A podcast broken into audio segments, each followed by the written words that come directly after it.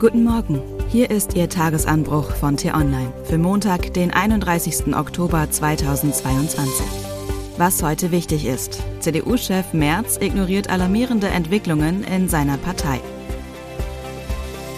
Geschrieben von der politischen Reporterin Annika Leister und am Mikrofon ist heute Anja Bolle. CDU-Chef Friedrich Merz hat den Kanzler am Wochenende frontal angegriffen. Auf dem Parteitag der Schwesterpartei CSU in Augsburg warf er Olaf Scholz vor, der respektloseste Bundeskanzler zu sein, den Deutschland je gesehen habe. Ins Detail ging Merz nicht. Weitgehend unklar blieb, was er dem Kanzler genau vorwirft. Aber Respekt gegenüber allen ist eben eines der größten Versprechen von Scholz. Doch statt die Regierung eher oberflächlich zu attackieren, sollte der CDU-Chef lieber an seine eigene Partei appellieren. In der gärt es nämlich ziemlich. Und das in einer Weise, die nicht nur Respekt vermissen lässt, sondern auch ein tiefergehendes Verständnis von Demokratie, christlichen Werten und Wahrhaftigkeit den eigenen Wählern gegenüber. Das zeigt sich vor allem in zwei Fällen. Fall Nummer eins: der Thüringer Landtagsabgeordnete und ehemalige Fraktionschef Mike Moring, einer der prominentesten Politiker im Landesverband, hat am Wochenende dafür plädiert, die Ausgrenzung der AfD im Erfurter Parlament zu beenden. Übersetzt bedeutet das offenbar, Moring will künftig AfD-Abgeordnete in wichtige Funktionen im Parlament wählen und wohl auch mit dem rechtsextremen AfD-Landesverband kooperieren. Zur Erinnerung, Moring war bereits 2020 ein zentraler Strippenzieher, als der FDP-Politiker Thomas Kemmerich mit Stimmen der AfD und CDU zum Kurzzeitministerpräsidenten gewählt wurde. Moring, der nun wieder nach oben strebt, scheint daraus nichts gelernt zu haben. Der AfD-Landesverband wird vom Verfassungsschutz beobachtet. Björn Höcke, der Thüringer AfD-Chef, fantasiert recht offen vom Umsturz, glorifiziert die NS-Vergangenheit und zitiert Nazi-Größen. Natürlich weiß Moring das sehr genau. Er hört Höcke schließlich regelmäßig im Parlament. Doch die AfD ist in Thüringen laut Umfragen derzeit stärkste Kraft. Morings Gebaren ist eine fatale Entscheidung für die Macht und gegen das Gemeinwohl, die auch gegen die Weisung des CDU-Vorsitzenden verstößt. Merz hatte sein Amt mit dem Versprechen angetreten, dass es keine Kooperation mit der AfD gibt. Aber Merz schweigt. Und das womöglich, weil Moring ihn bei der Wahl zum Chef der Bundespartei unterstützt hat. Dazu passt Fall Nummer zwei, bei dem Merz zweifelhafte Einstellungen und Kumpeleien seiner Leute mit Rechtsaußen schon länger ignoriert.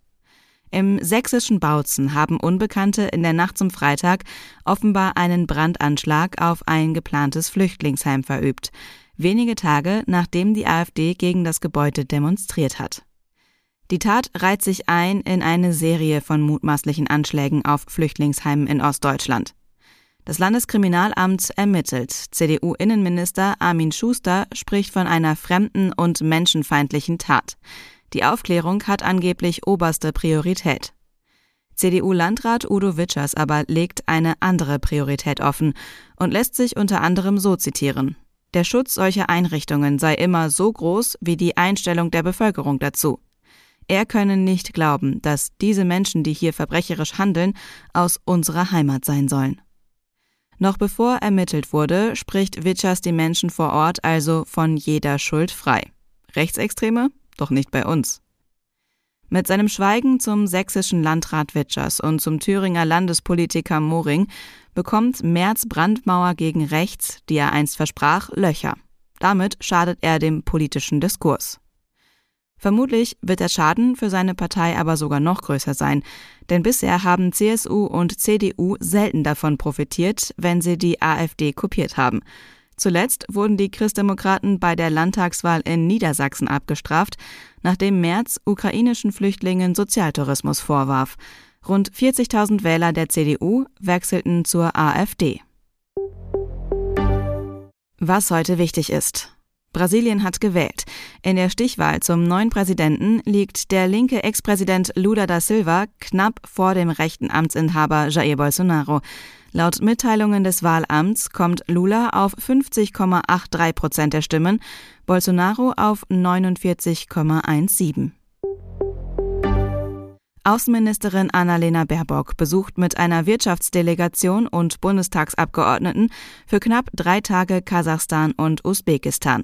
Bei der Reise in die früheren Sowjetrepubliken dürfte angesichts von Russlands Krieg gegen die Ukraine auch die Energiekrise eine Rolle spielen.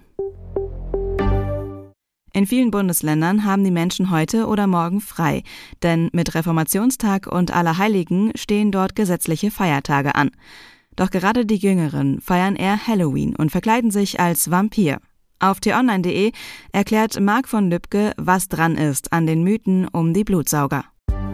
Das war der T-Online-Tagesanbruch, produziert vom Podcast Radio Detektor FM. Immer um kurz nach sechs am Morgen zum Start in den Tag. Auch am Wochenende. Abonnieren Sie den Tagesanbruch doch, dann verpassen Sie keine Folge. Vielen Dank fürs Zuhören. Tschüss.